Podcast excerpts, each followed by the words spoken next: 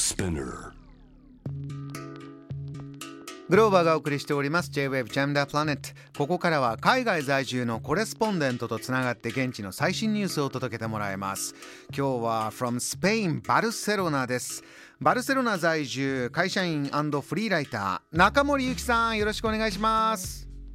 オラ、こんばんは、よろしくお願いします。中森です。オラ、中森さん、よろしくお願いします。よろしくお願いします。前回ご登場からまた時間も経ちましたが、今最近のバルセロナどんな感じですか？そうですね、今年はですね、とにかくスペイン雨が多くてですね、春はいつも雨多いんですけども、1ヶ月ぐらい雨が続きまして、そうなんです、珍しいんですよね。でちょっとみんなもう気がめいてまして、でも昨日ぐらいからちょっと晴れ始めたので、このまま晴れの予報なので晴れが続くといいなと思ってます。スペイン、バルセロナってもうお日様のイメージですからね。1ヶ月も雨が続くと皆さんどんな風に傘とか差すんですか？そちら。そう、あんまり傘ささないんですよね。ね、あんまりイメージないですよね。そうなんです。あと雨降るともう予定をキャンセルするんで、みんな出ないんですよ。さすがです。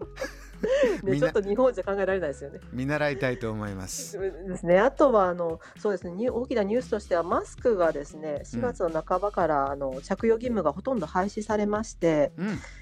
マスクする人が減りましたね。これで新型コロナに対する規制もいろいろ次のレベルいったという感じですか？そうですね、もう国も感染者数をですね、発表するのもやめましたので。大きいですね。そうですね、なのでもう、でもちょっとまたそのマスクを着用義務がなくなったことによってまた感染者、陽性者数が増えてきているので、これからどうなるかなっていう感じですかね。また、ドクターの皆さんが現場を見ながらということになっていくんでしょうね。はい、わかりました。ではバルセロナいろいろな最新トピックある中でもウクライナ情勢を受けてまた生活の中で変化が起きてるんですって。そうですね、スペインは世界第7位のひまわり生産国なんですけども、消費するひまわりの 60% をですね、穀粒、粒々ですね、ひまわりの粒々とか油として輸入してるんですね。でね、そのうちの7割が実はウクライナからの輸入らしくてですね、私もちょっと知らなかったんですけども、なんかスペインってアンダルシアのひまわり畑が広がってるイメージとかあると思うんですけども、実はそれも結構もう衰退していまして、ほとんどウクライナから輸入してたそうなんですね。でひまわり油が1ヶ月ぐらい前ですかね、価格が急に上がりまして、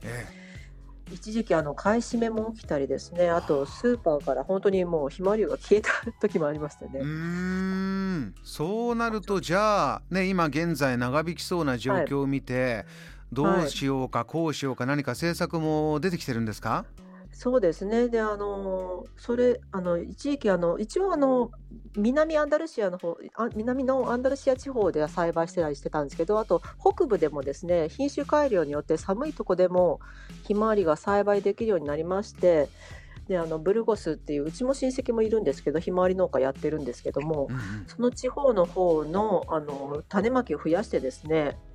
生産量を増やそうと国として取り組み始めたところです。これはやはり暮らしの中だとそのひまわり油、食用の油として生活にかなり大きいんですか？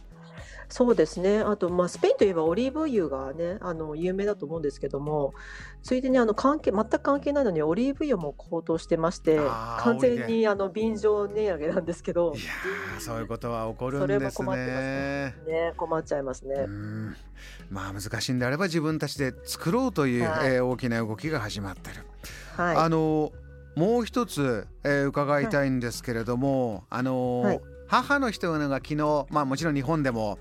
皆さんお祝いをしたんですが、スペインで実は日本であまり知られてないんだけれども、とっても皆さんお祝いしている祝日があるそうですね。そうですね、スペインというかカタルーニャ州、バルセロナのあるカタルーニャ州なんですけども、そこで4月23日がサンジョルディの日というのがありまして、サンジョルディの日 in カタルーニャ、どんなお祭りですか？スペインカタルーニャ地方のバルセロナではですね、古くから守護聖人であるサンジョルディというのを称えるバレンタインデーみたいなものがありまして、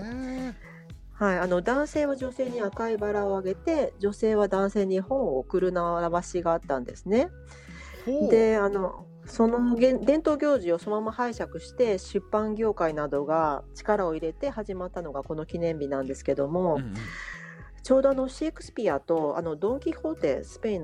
文学で有名なドン・キホーテの書いたセルバンテスの命日でもあるんですね。そうなんですね、同じ日なんだ。はいはい、で4月23日この日はみんな午後仕事の後に外を出て散歩したりとかですね、街角のあちこちに花を売る屋台などが出てですね、みんなそれを楽しむという重要な日になってます。中森さん、そのお花も買ってお返しに本、はい、その本を送るというのも残ってるんですか？そうですね、本、私はバラよりも本の欲しいので本をもらってますけどこれ本っていう風になるとね、日本ですと母の日、まあ、カーネーションを買えば安心だから喜んでもらえるか、はい、からもう駅前でカーネーション買ってお家へ帰る人の姿大変多かったですけど、はい、本はこうね、何を買ってあげたら喜ばれるかっていうのをちょっと考えるのも面白いですね。ちょっと難しいですよね中森さん、どうでしたか、今年のサンジョルディの日は？今年はですね、ガソリンスタンドでガソリン入れたらちょうど赤いバラをもらいましたねそういうところで30リッター入れたらプレゼントみたいなのがあったので、30リッター入れたら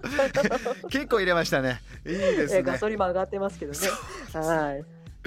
いや、なかなかこういうコミュニケーションというのはやっぱり素敵なもんだなと思います。日本でもちょっとね、はい、サンジョルディの日広がるといいですね。そうですね、わかりました、お忙しい中最新情報ありがとうございました。はい、ありがとうございました。またお願いします。はい、ありがとうございます。失礼します。この時間、バルセロナ在住のコレスポンデント中森ゆきさんにお話を伺いました。Jam the Planet